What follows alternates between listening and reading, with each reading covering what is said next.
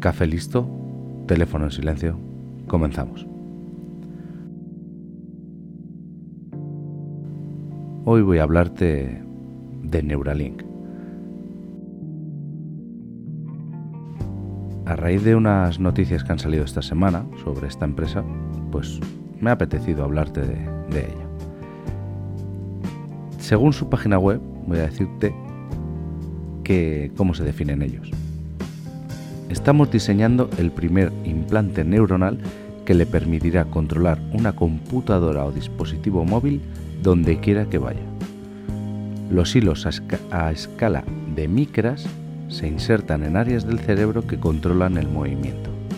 Cada hilo contiene muchos electrodos y los conecta a un implante, en link. Vale.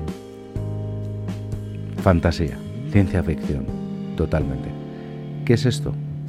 Esto es un chip que te implantan en el cerebro. Realmente un chip. Es un, pequeño paquetito, vamos a decir, que integra la batería, la carga inalámbrica, Bluetooth y el procesador. El Neuralink ahora mismo, según la página web, tiene más de 1024 canales de información con el cerebro. Esto es, de esta pastilla salen unos hilitos que se conectan en diferentes partes de tu cerebro.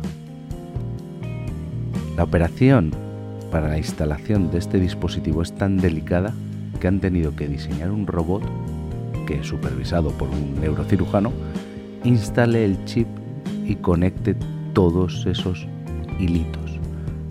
Son unos hilos eh, microscópicos. Sea, tienen una representación en la página web que me imagino que será una representación para que los veamos, porque si los tiene que instalar un robot y no los puede instalar un neurocirujano, tienen que ser muy, muy pequeños. Antes de entrar en más detalles, he de decir que funcione o no el Neuralink, solamente con los avances en materiales, robots para medicina, programas. En mi opinión, pienso que solamente con esos avances ya merece la pena.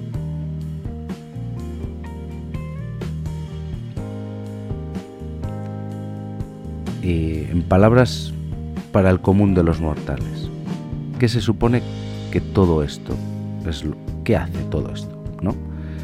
Pues es un dispositivo capaz de hacer que humanos y máquinas se comuniquen inalámbricamente solamente utilizando el cerebro. Es como si fuera un traductor cerebro humano, máquina. ¿Vale? Entonces, lo que te hacen es, al tener instalado este chip, tú piensas en mover partes de tu cuerpo o en sensaciones, en tu, en tu cerebro se activan determinados impulsos eléctricos, queda registrado en un ordenador y se crea un programa de comunicación de tu cerebro con la máquina que vaya a, utilizarse.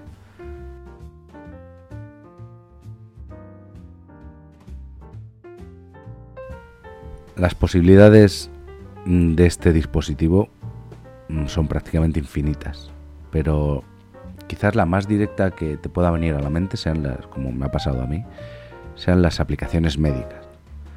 Hacer que un paciente en estado vegetal pueda comunicarse, que alguien que haya perdido la movilidad de las piernas o otras extremidades, eh, con la instalación de un exoesqueleto, con solo pensar en mover esas extremidades, las mueva.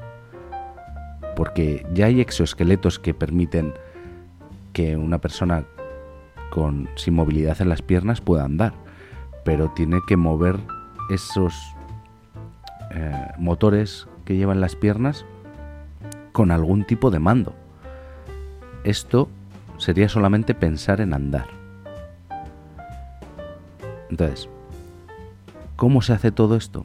Vamos a poner un ejemplo de, que hayas perdido la movilidad en las piernas. Te instalan el Neuralink y se le pide al paciente que piense en andar, que ejecute, que su cerebro ejecute la acción de andar, aunque la información no va a llegar a las piernas porque tienes cortados los, los canales, los nervios, eh, tu cerebro sigue pensando en andar.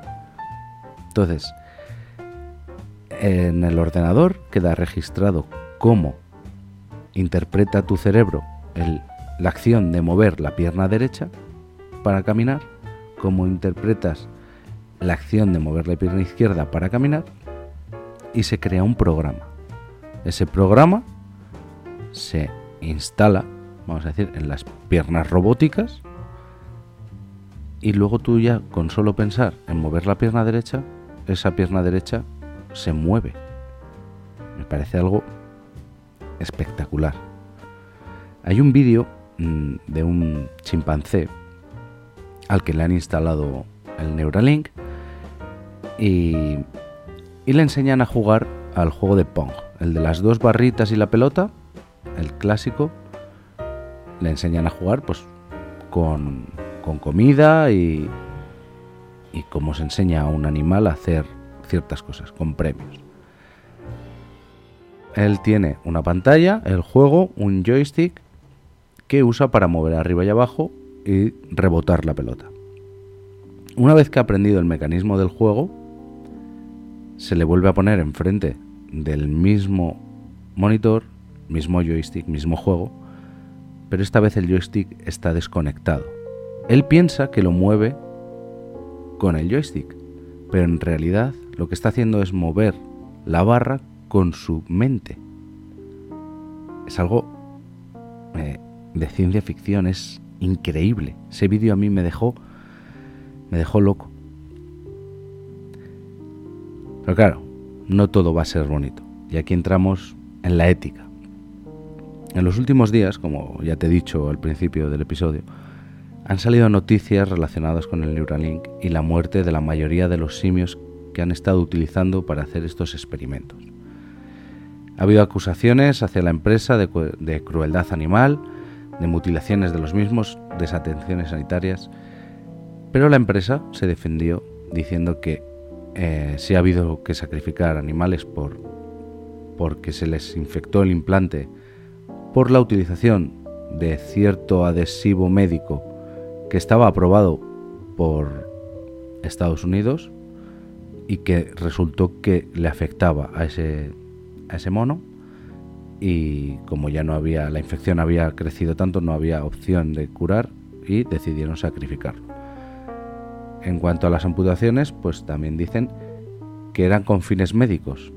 A la hora de, me imagino, le amputan una mano, unos dedos a un, a un chimpancé, le hacen una mano robótica y hacer que él aprenda a mover la mano como si fuera suya.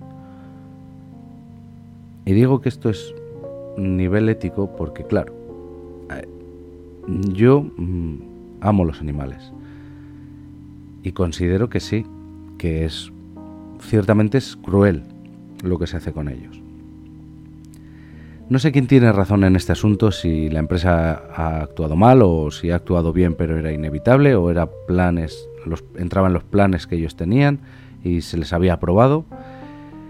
Pero lo que sí es verdad es que nos guste o no, nos duela más o nos duela menos, para conseguir cualquier avance en el tema de medicina, tenemos que primero probar con, con animales. Pero ya que probamos con animales, lo que debemos hacer como sociedad es proporcionarles una vida y unos cuidados de reyes. En esos animales reside un avance que nos pueda solucionar muchos problemas a los humanos. Entonces, ¿qué menos que proporcionarles la mejor vida posible.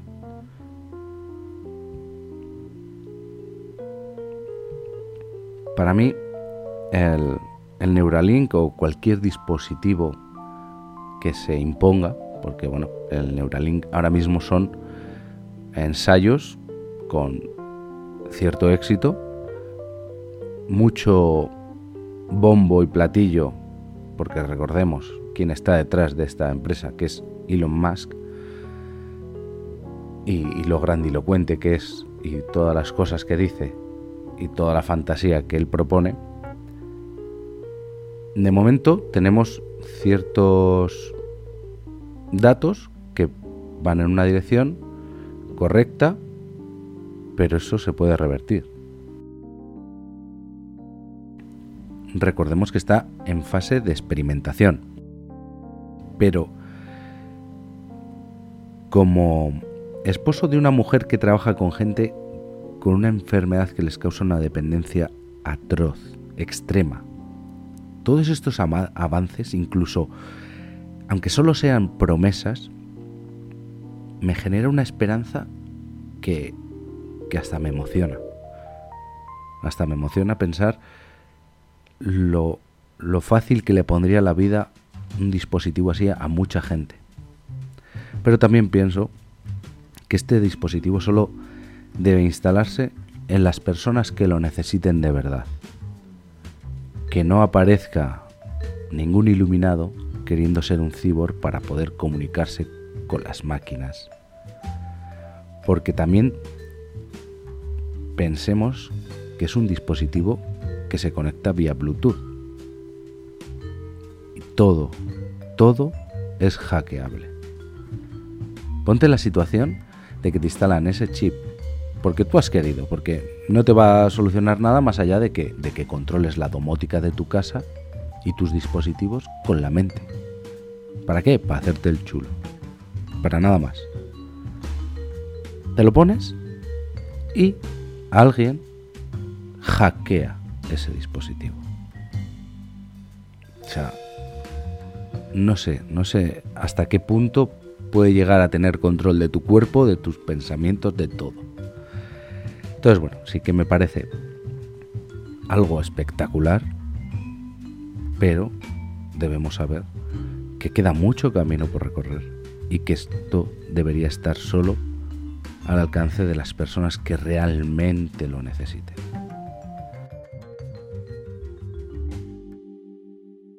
Y ya me despido. Lo prometido es deuda. En menos de 15 minutos he intentado entretenerte.